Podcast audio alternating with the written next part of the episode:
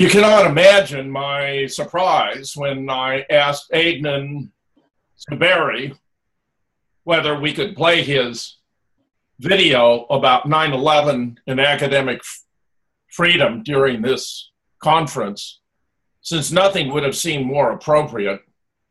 If you go to the next slide, you'll see, of course, he's addressing Academician's approach to the 9 11 Commission report, which those of us who have studied it thoroughly recognizes to be making a host of indefensible claims where virtually everything asserted by the 9 11 Commission report, whether it's about the airplanes, the hijackers, the phone calls, the alleged hits, the destruction of the Twin Towers and of the World Trade Center, and the attributions of responsibility are all provably false. Provably false. I mean, it's not a matter of speculation, provably false. So when we go to the next slide, you see, I thought it was uh, going to be wonderful to have scholars like Graeme MacQueen, who's featured here, John McMurtry, who's a celebrated Canadian philosopher, to involved in all of this by way of this very nice presentation, which could be described as 9 11 light, but because it's focusing on exactly the issue that concerns us, to wit, academic freedom, I thought could hardly have been a better fit. If you go to the next slide, therefore, you'll see that I wrote to him with the following Adnan, Following up on my previous communication, we have finalized the program and would very much like to include your documentary 9 11 in the academic community as part of our program. I understand from Stephen Francis that when he included your work relative to our first academic freedom conference, you objected because the conference was addressing the Holocaust as an example of a subject that has been largely banned from academic investigation. That troubles me profoundly because research on significant historical events surely falls within the scope of academic freedom. I am surprised that someone like yourself, who has done such good work on 9 11, would draw the line at the Holocaust. My attitude has always been that if it was real, then research would confirm it. And if it was not, then the world deserves to know. I'm at a loss as to why you would support academic freedom in one case, 9 11, and oppose it in another, the Holocaust. Surely you are not afraid of the truth. And since discovering the truth is the ultimate objective of scholarly inquiry, I would entreat you to support our conference by having your excellent work, 9 11 and Academic Freedom, be broadcast during our conference. Please let me know that we have your permission to include it during this event with appreciation. Well, as the next slide shows, I would receive a rather lengthy response from uh, Adnan in which he explained, uh, perhaps a bit laboriously, that he disliked the idea of having his work associated with the Holocaust. And if you turn to the next slide, that you know, he simply reiterates his uh, lack of willingness for us to broadcast. So, of course, we aren't. But I think his reasons are actually bad reasons, and I'm going to explain why. Stephen Francis, as the next slide shows, did some research and discovered that Adnan is uh, an associate of Kevin Ryan, who's involved with uh, 9-11 research uh, from architects and engineers, which espoused the view that the buildings were destroyed by nanothermite, uh, which is in fact an incendiary uh, that emits bright light in, in, in very high temperatures, around 4,000 degrees, but in fact lacks the explosive ability to blow the buildings apart. Uh, Stephen also discovered that Kevin Ryan uh, takes uh, pride in his uh, belief in the Holocaust. So are we wrong? I mean, is is it also cut and dry that uh, we shouldn't be investigating these issues further? Uh, I, I'm still actually perplexed that Adnan would deny us the opportunity to present his video, but there it is. So let's take a look at the two cases that seem to make a difference to Adnan. Let's start with uh, Holocaust in the next slide, where the traditional narrative is completely familiar. Hitler embarking upon a wars of aggression, military conquest, systematic genocide, with which I have been familiar since I was a kid, going to the Rialto Theater in South Pasadena and seeing video documentaries that showed images like the following one, the next slide, of masses of bodies in pits. That certainly creates the impression that something absolutely horrifying has taken place. And of course, according to the Holocaust narrative, uh, there were a vast number, six million of Jews who were alleged to have been put to death at gas chambers in concentration camps like Auschwitz, seen in the next slide. Once you begin to do research, however, it can be very disconcerting because you will discover that more Christians than Jews died at Auschwitz. In fact, if you take a look at a map of Auschwitz, the way it was laid out, as the next slide shows, you'll discover that Auschwitz had a whole lot of facilities that don't make a lot of sense if this was, in fact, an extermination center. Uh, it had, for example, a hospital with surgical unit, obstetrical, gynecological block for inmates, quarantine areas for newly arriving prisoners. It had workshops for woodworking and sewing.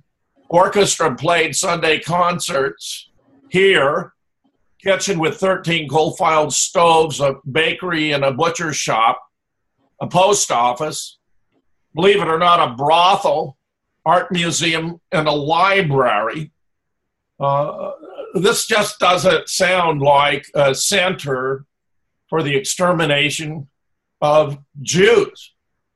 And indeed, perhaps the most jolting, eye opening photograph I've ever seen is the following a photograph that I found in Nick Kollerstrom's book, Breaking the Spell, of the British soccer team at Auschwitz. Now, take a look at those lads. Do they look undernourished, impoverished, as though they're being worked to death? or do they look fairly physically fit? Because if there was a UK soccer team at Auschwitz, of which the world has remained by and large unaware, what else could be the truth about the actual events of World War II about which we have been, it might appear, misinformed? Well, a good place to start is the next slide, which reflects that there are 236 references to 6 million Jews in dire straits or fear of loss of their lives prior to the Nuremberg trial announcement. In other words, these all occurred very early on, in fact, beginning in 1890 and up to all 236 published before the Nuremberg tribunals. Here are a couple of examples. Look at the next slide. Back one, Steve. In 1900, American Zionist leader Rabbi Stephen S. Wise let slip the Zionist agenda behind the Holocaust hoax to promote public sympathy for Zionism and the Jewish takeover of Palestine. In Rob, Rabbi Wise's address, he mentions there are six million leaving, living, bleeding, suffering arguments in favor of Zionism. Here, here's another in the next slide. Begs America save six million in Russia. Massacre threatens all Jews as Soviet power wanes, declares Krenin coming here for aid. Russia's six million Jews are facing extermination. This in 1921. And if you go to the uh, uh, first Academic Freedom Conference, you'll find I present quite a few more. But then there are lots to choose between when there are 236. So, what's going on? Well, this claim of six million Jews having died by being put to death in gas chambers does not appear to have any historical or empirical evidence. Consider the next slide. The International Committee of the Red Cross was visiting all of the camps. They were keeping very meticulous records about who died, their nationality, their age, their religion, and their cause of death. And the number reported here is approximately 271,000. Oh, a few more. But in fact, they re- adjusted their number in 1993. And the International Committee of the Red Cross upped it to 296,081. 296,081.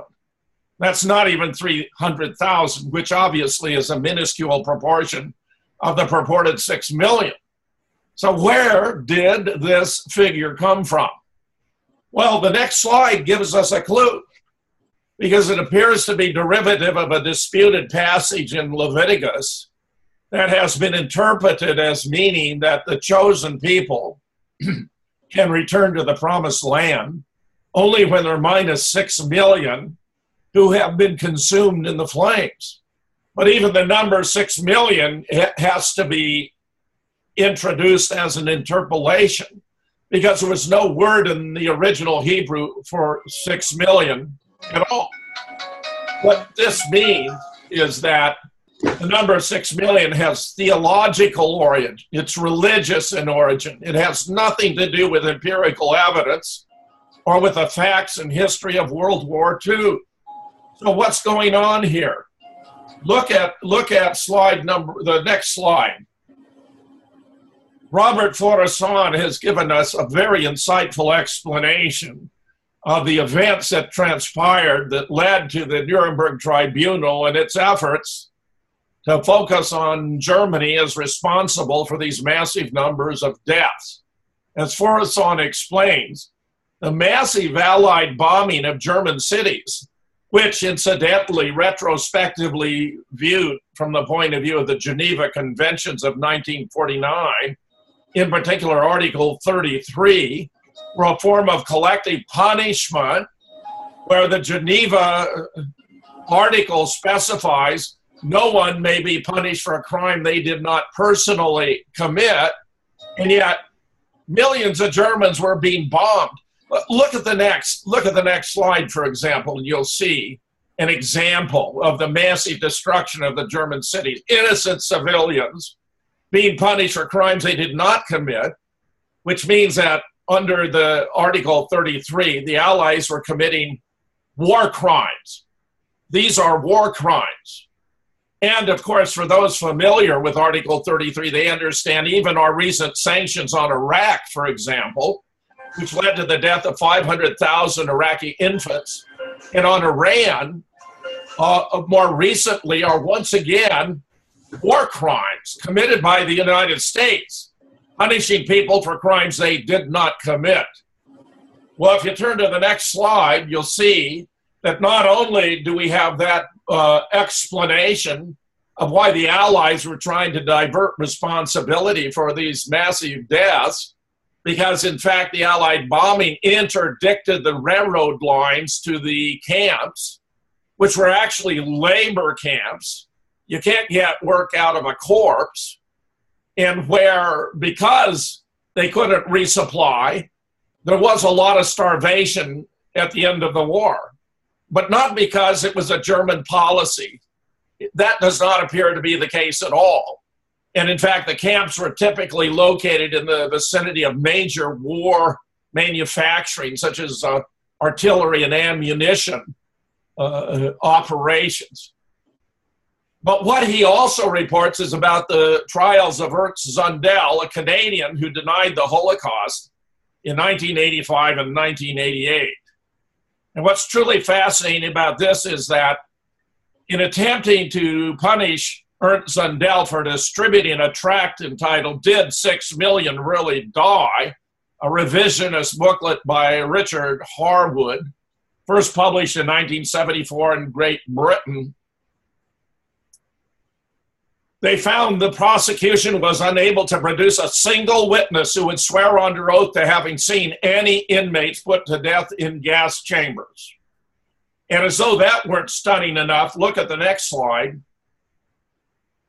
And we discover that during the second trial, there was an effort made to contact American penitentiaries that had gas chambers, six of them in particular, who recommended that a fellow by the name of Fred Leuchter was a leading expert on gas chambers, and where they uh, at Zundel's expense, Fred Leuchter went to Poland with a secretary, his wife, a draftsman, a video cameraman, and an interpreter. He came back and drew up a 192 page report, including appendices, 32 samples taken on the one hand from the crematories of Auschwitz and Birkenau at the site of the homicidal gassings purported, and on the other in a disinfection gas chamber at Birkenau.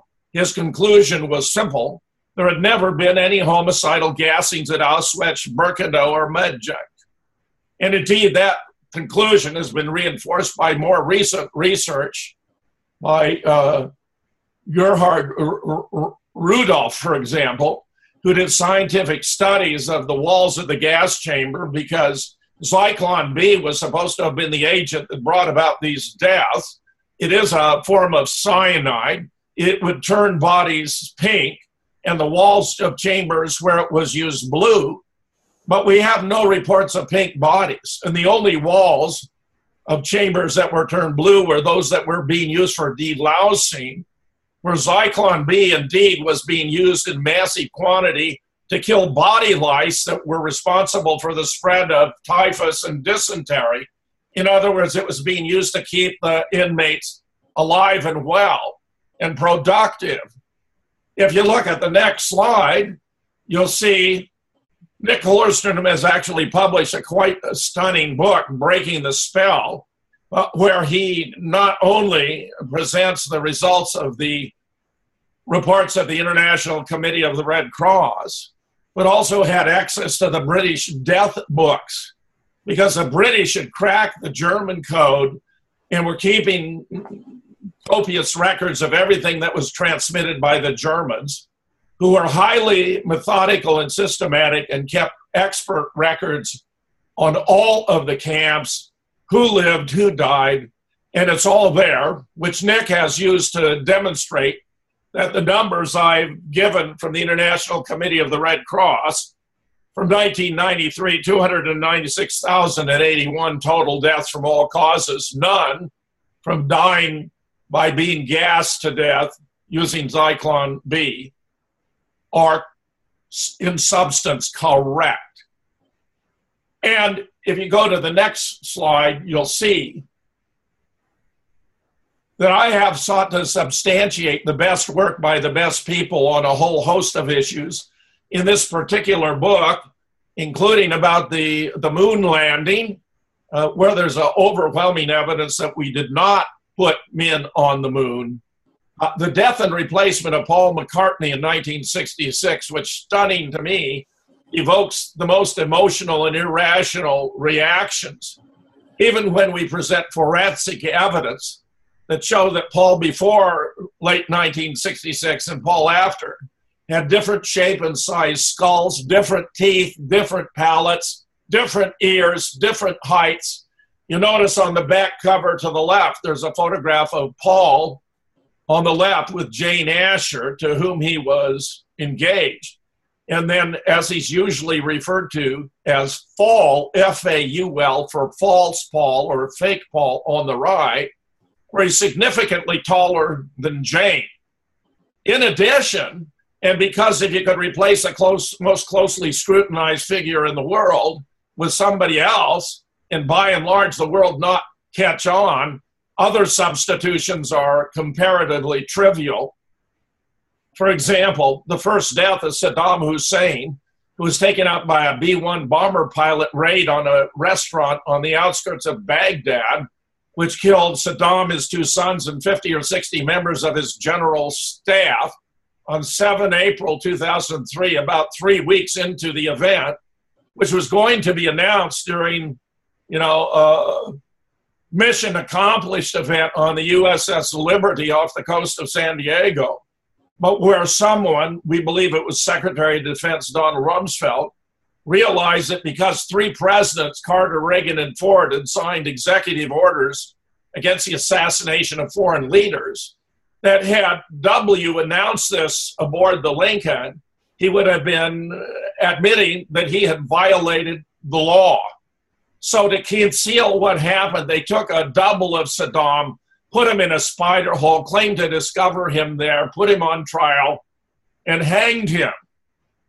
Joe Vialls from Australia was among the first to notice, however, that the teeth and jaw of uh, Saddam Hussein uh, the regal ruler of Iraq were not the same as the teeth and jaw of his double, where Saddam had excellent teeth and an overbite, but his double had terrible teeth and an underbite.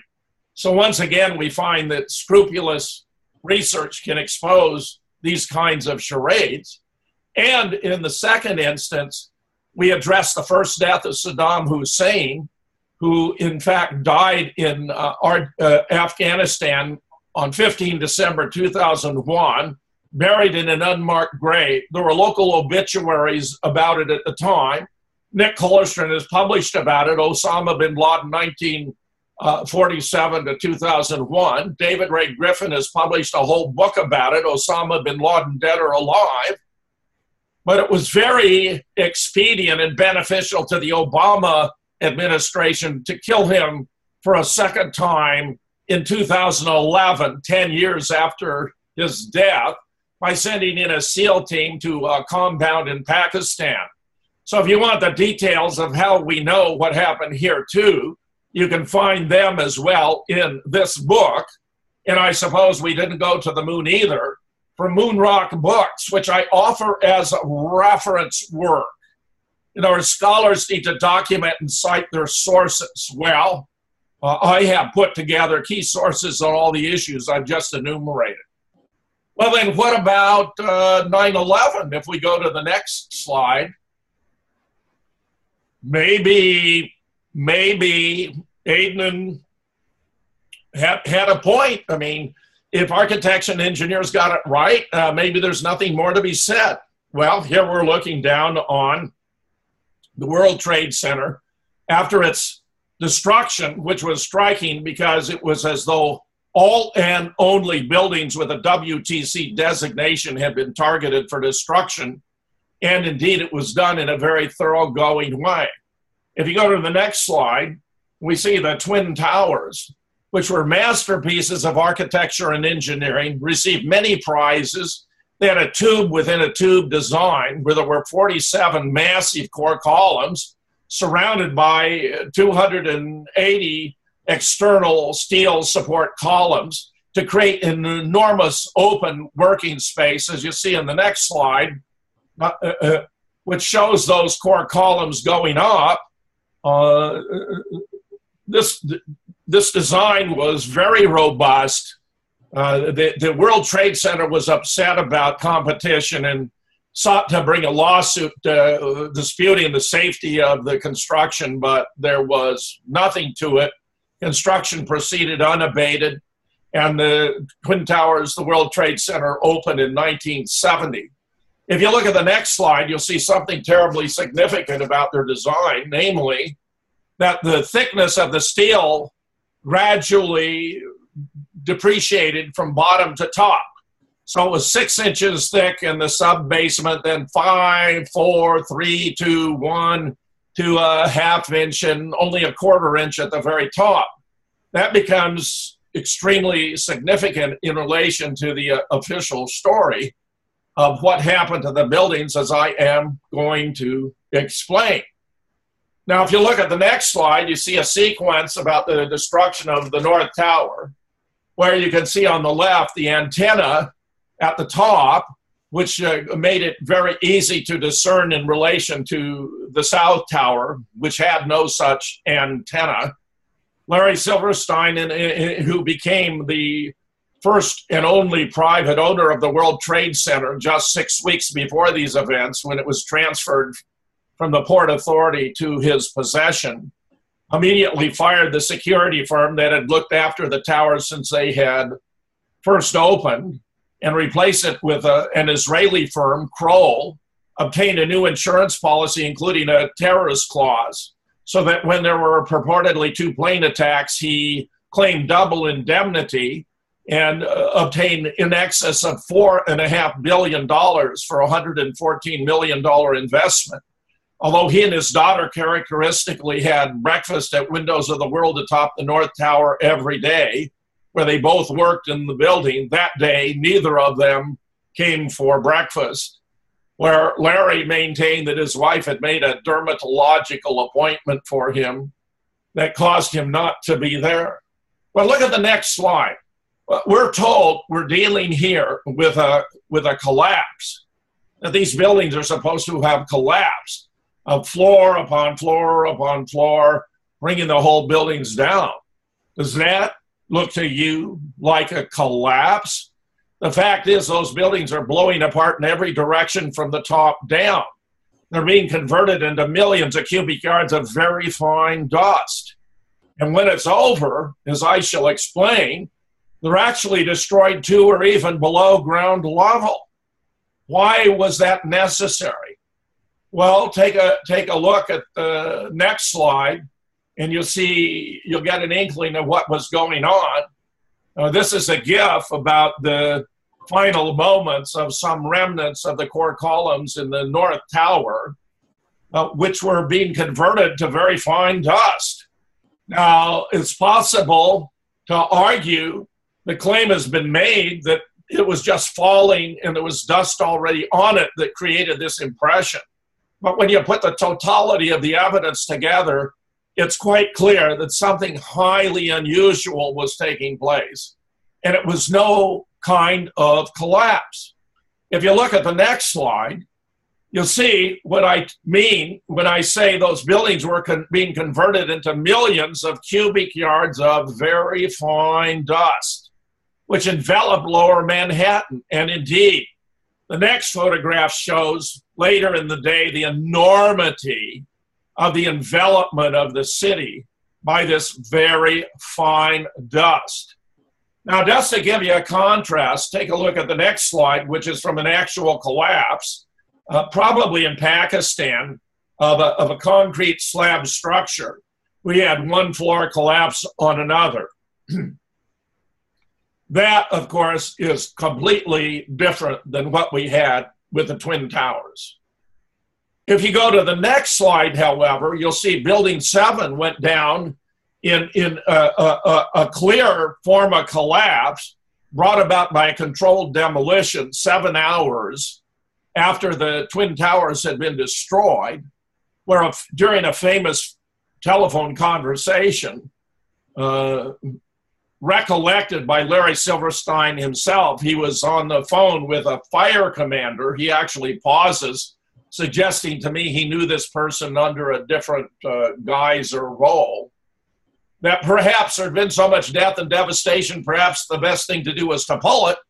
And he said they made the decision to pull, and we watched the building come down. Now, to pull it is a common construction term for bringing down a building by a controlled demolition. And this event had all the signs of a controlled demolition coming down very much in its own footprint virtually at free fall speed, meaning that all the support columns had been blown out from under it. And yet, this is extraordinary because this building may be the most robust ever designed by the hand of man. Even in the Twin Towers, they used hollowed out steel beams because they provide virtually as much support as solid.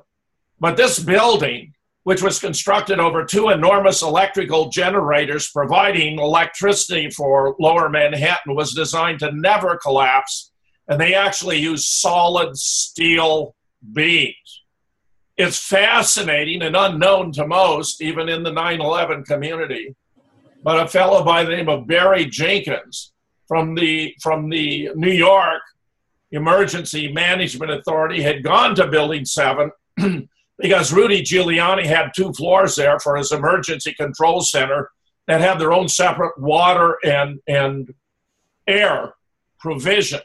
And when he got there to the floors, he discovered there were still steaming cups of coffee, half eaten sandwiches.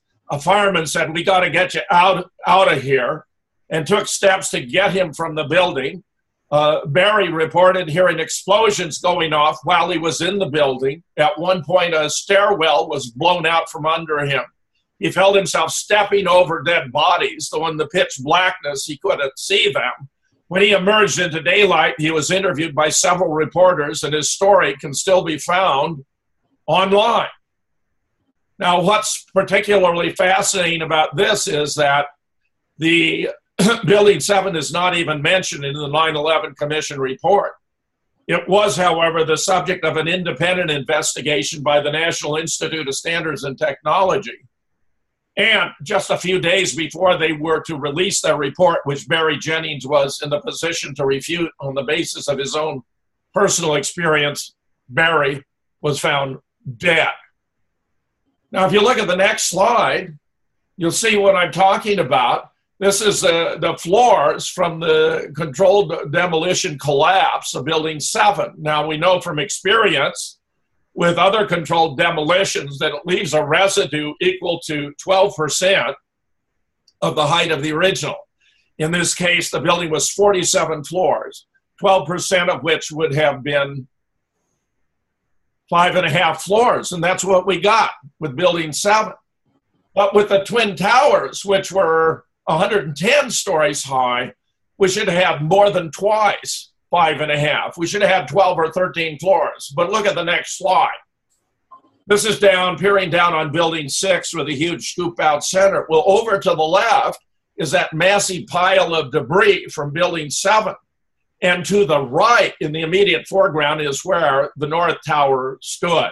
And notice there's virtually nothing there as Father Frank Morales from St. Mark's Episcopal Church reported to me twice during interviews, those buildings were destroyed to or even below ground level. Well, look at the official account as the next slide shows. According to the government, in relation to the North Tower, for example, there was the intersection of the, the planes purportedly and it caused the, the, the fires allegedly caused the steel to weaken and the, to let the upper floors crash down on the lower. Now, I'll go through how this is an impossible scenario, but it's the one that's been foisted off on the American public. Look, for example, at the next slide. I published long ago 20 Reasons the Official Account of 9 11 is Wrong, and here I cite a few of the points made there. Number two, most of the jet fuel, principally kerosene, burned up in those fireballs in the first 15 seconds or so. Below the 96th floor in the North Tower and the 80th in the South, those buildings were stone cold steel, unaffected by any fires at all, other than some very modest office fires that burned around 500 degrees Fahrenheit which where the building functioned as a massive heat sink, dissipating heat from building up on any particular location of the steel. Point three, the melting point of steel at 2800 degrees Fahrenheit is about a thousand degrees higher than the maximum burning temperature of jet fuel based fires, which do not exceed 1800 degrees Fahrenheit under optimal conditions.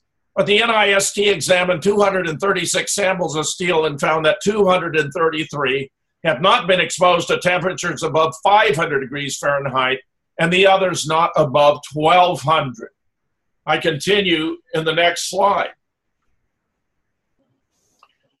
Four, Underwriters Laboratory certified the steel in the buildings up to 2000 degrees Fahrenheit for three or four hours without any significant effects where these fires burn neither long enough nor hot enough at an average temperature of about 500 degrees for for about one hour in the south tower and one and a half in the north to weaken, much less melt. Five, if the steel had melted or weakened, then the affected floors would have displayed completely different behavior with some degree of asymmetrical sagging and tilting, which would have been gradual and slow, not the complete, abrupt, and total demolition that was observed, which means the NIST cannot even explain the initiation of any collapse sequence whatsoever. And indeed, if you just look at the gross image of the fires, you see that they were clearly oxygen deprived because they were emitting dark black smoke. That indicates that these fires were not receiving sufficient oxygen to attain anything close to their highest possible temperature, which would still have been a thousand degrees below that of melting steel. And with the overwhelming evidence, this is from the government itself, from NIST, demonstrates that the temperature of the fires in the 236 samples they studied were the same as that of ordinary office fires, which we know well cannot cause a steel structure high rise to collapse. Look at the next slide, and you'll see where Charles Baldwin, who's a retired high school math and physics teacher, has calculated that in relation to the top floors of the North Tower, for example, that, that those uh, floors would have been opposed by uh, uh, 100, 118 vector forces upward uh, in opposition to one vector downward. In other words, it was impossible for the buildings to have collapsed. In particular, he has observed that those top floors represented only 1.4% of the mass of the steel. And the idea that 1.4% of the mass of the steel could overwhelm the lower 98.6 is simply absurd. The next slide is significant because it reflects the difference between the three major groups in 9 11 research. Architects and engineers 9 11, it was done with nanothermite under unexploded chips of which were found in dust samples from an apartment near ground zero. Judy Wood directed free energy technology was used where DEWs provide more energy than conventional devices and can be directed. Scholars for 9 11 Truth. It was done using a highly sophisticated arrangement of micro or mini nukes with a variable radius of, say, 100 feet and directed upward to take out floors or cubes of 10 floors, one at a time from the top down, to simulate some kind of collapse. Now, if you go to the next slide, you'll see that that Stephen Jones, Kevin Ryan, Niels Harrit, and others published an article about nanothermite in the Bentham Open Chemical Physics Journal. And I'm not concerned to dispute that they found nanothermite chips, only that they cannot have possibly been responsible for the destruction of the Twin Towers for reasons that I'm about to elaborate. If you look at the next slide, however, there, has been so much promotion by architects and engineers that it was done during nanothermite that we can have you know, a volume called Explosives in the WTC for Dummies. Understanding how they blew up the Twin Towers was never so easy. Explosive nanothermite, of course. But look at the next slide, and you see why there is a problem here. T. Mark Hightower, who's a chemical engineer, and I have published three articles. Has nanothermite been oversold to the 9 11 truth community? 1 May 2011. Is 9 11 truth based upon a false theory? 17 July 2011. And T. Mark Hightower himself, nanothermite, if it doesn't fit, you must acquit. 28 August 2011, where the key points made here are shown in the next slide. To wit, that when you compare the the the detonation velocities of various various explosives, you find that nanothermite really isn't a contender. That it's a law of material science that in order for an explosive to destroy a material, it must have a detonation velocity equal to or greater than the speed of sound in that material.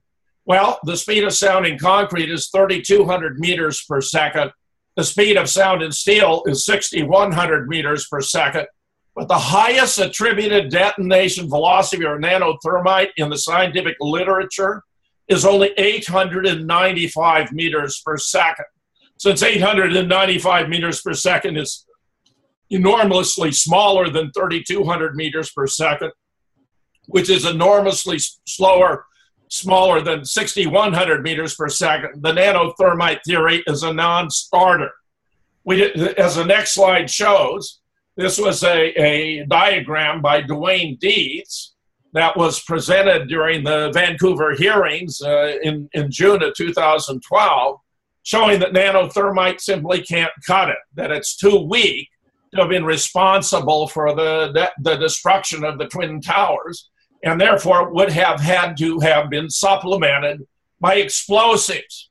And when I have challenged them on this very point, they have replied, well, it could have been combined with an explosive to make it explosive, to which I replied, the same is true of toothpaste. It's non explosive, but it could have been combined with explosives to make it explosive. And where Mark Hightower, as the next slide shows, has issued what he calls his nanothermite challenge. Find and document peer reviewed scientific research publications that demonstrate that a gas generating nanothermite, GGNT, based upon iron oxide and aluminum, where the gas generating chemical added to the nanothermite is not itself a high explosive, can be made to be a high explosive with at least a detonation velocity of 2,000 meter per second. The author of this paper will donate to architects and engineers $1,000 for every 1,000 meters per second of detonation velocity that can be doc- documented, the donation not to exceed $1,000. Well, no one's taken Mark up on that challenge for the obvious reason that they can't. And if you turn to the next slide, you'll see that while the deadline for the challenge was the 20th of June 2011 without even one entry, Kevin Ryan would post an article on 9 11 Blogger that very day talking about the explosive nature of nanothermite, where he admits they know very little about the role that it may have played on 9 11, quoting Kevin Ryan. Although we know that nanothermite has been found in the WTC dust, we do not know what purpose it served in the deceptive demolition of the WTC buildings. It could be that the nanothermite was used simply to drive fires in the impact zones and elevator areas fires which would otherwise have gone out too early or not been present at all, and thereby create the deception that jet fuel induced fires could weaken, could wreak the havoc seen. Nanothermite might also have been used to produce the explosives necessary to destroy the structural integrity of the buildings. He means by that it might have been used to weaken various internal structures. But clearly, he's tacitly conceding it cannot have blown the buildings apart. And what distresses me is that for all the money, all the resources, all the members they have at architects and engineers, they've not been able to explain what could have destroyed the building in combination with nanothermite, which manifestly itself cannot have done that. And the next slide reflects the alternative view of Judy Wood from her book, Where Did the Towers Go? it fascinates me that Judy Wood insists that she does not have a theory. When it states on her cover evidence of directed free energy technology on 9 11, which means that her theory is that directed free energy technology was used on 9 11. Go to the next slide. You'll find I did a review of Judy Wood's uh, book, which in fact I, I, I published initially on the 20th of May, right before the Vancouver hearings and where which was a five star review originally. And when I returned after the hearings, I saw it had been attacked thousands of times, and that we had so much more evidence now that she was wrong that I revised the review and downgraded it to three star. Now, there's a fascinating story here. Impressive but severely flawed argument by elimination. Rather than advance a theory of her own, Judy Wood, PhD, has brought together an enormous quantity of high quality evidence that functions as a partial foundation for evaluating alternative explanations. What she has done has classically been refu- referred to as a prolegomenon or as a prelude to further study. The word indirect belongs in her subtitle since indirect evidence of directed free energy technology on 9 11 is a less misleading and closer approximation. She demonstrates that the Twin Towers cannot possibly have collapsed and that some massive source of energy was required to blow them apart and convert them into millions of cubic yards of very, very fine dust. That also cannot have been done by thermite, thermate, nanothermite. She offers reasons for doubting that it was done by nukes. But her arguments actually only rule out large nukes in the sub basements, not sophisticated arrangements or micro or mini nukes. The, the, the review continues as the next slide shows. New evidence based upon the U.S. Geological Survey's dust sample shows that the destruction of the Twin Towers was primarily a nuclear event.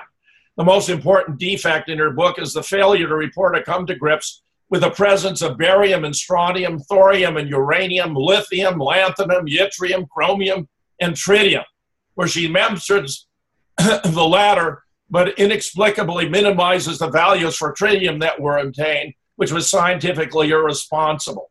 The idea that directed energy weapons were used is seriously underdeveloped, where her strongest claim is that DEWs provide vastly more energy than conventional explosives and can be directed. Anyone familiar with the gross observable evidence knows the former to be true, or mini or micro nukes, not to mention a new positron antimatter technology, satisfy both conditions. For the latest on best and how it was done, serious students should check out the Vancouver hearings. And notice how many comments have been posted at the time I made this capture 7,271. And that's on my review of her book. That's not on her book, that's on my review of her book, mostly by fans of Judy Wood who wanted to attack me as a method of avoiding dealing with the evidence. Here in, in slide 52 is, a further report, uh, which we have published elsewhere, about the role of the, the findings of the U.S. Geological Survey. And what's especially fascinating about this development is here you have a government agency, the U.S. Geological Survey, providing evidence that contradicts the government's official account. You can't do much better than that to show the government's account is incoherent. If you turn to the next slide, you'll discover that Jeff Prager had published the first two books of which I'm aware about the, the nuking of uh, America in his proof of ternary fission in New York on 9 11, he observed that dust samples are the best evidence of what happened on 9 11. That the USGS samples taken over dozens of locations, actually 35, show how various elements interacted and proves that fission reactions had taken place. Three, that multiple myeloma in the general population at a rate of three to nine incidents per 100,000 uh, people when the rate was 18 per 100,000 among first responders. That other cancers of relatively unusual types have appeared among the responders, including non Hodgkin's lymphoma, leukemia, thyroid, pancreatic, brain, prostate, esophageal, blood, and plasma cancers. And that as of March 2011, no less than 1,003 first responders have died from various cancers. Well, you look at the next slide and you'll see there's a more recent article about this the curse of ground zero. Number of pa- cancer patients among 9 11 responders and survivors triples to more than uh, 4,500. And in fact, if you read the fine print, one program has 4,800 patients suffering from these debilitating diseases. Another program has 1,600. So we're talking about 64,000 cases of, of, of, first responders and citizens in New York suffering from the debilitating consequences of exposure to ionizing radiation. So, how was it done? Well, if you look at the next, if you look at the next slide, you'll see a model which where I am using this only to give an illustration of how they could have arranged these sophisticated mini or micro nukes to take out, for example, a cube of 10 floors per second. Since the 110 story North Tower uh, was standing completely erect, to destroy 110 stories at 10 floors per second would take 11 seconds. That corresponds to, to the, the, the, the National Institute of Standards and Technology estimate. Because the South Tower, the top three were tilting to the side and blown as one, nine seconds, which again agreements with the National Institute of Standards and Technology. If you go to the next slide, you begin to get an idea why they had to adopt this very novel technology of blowing the buildings up from the top down, leaving a minimal opportunity for any of the significant part of the building to collapse because the buildings were constructed inside of a kind of an enormous dike known as the bathtub. And had any significant portion of the bathtub been shattered, Hudson River water would have flooded beneath lower Manhattan, the most valuable real estate in the world, into the subways and the PATH train tunnels. And if you look at the next slide, you'll see the, the after the excavation of the location, what that the bathtub was essentially left intact. And I would simply add that, uh, as you see in the following slide, uh, that this was indispensable to the success of the operation, why they had to contrive such an ingenious mode of destruction and how successfully how successful they were in doing so. And if you take a look then at the final slide, here is a compendium of evidence substantiating all the claims I've been making here. Uh, just copious documentation, 15 experts on different aspects of the case. America nuked on 9 11. So perhaps now we understand why Adnan was reluctant to have his video presented when he wants to, he's got a close friend with architects and engineers for 9 11, Kevin Ryan. And when he, he would, I infer, stand up in defense of the official narrative of the Holocaust, neither of which, it turns out, is remotely indefensible.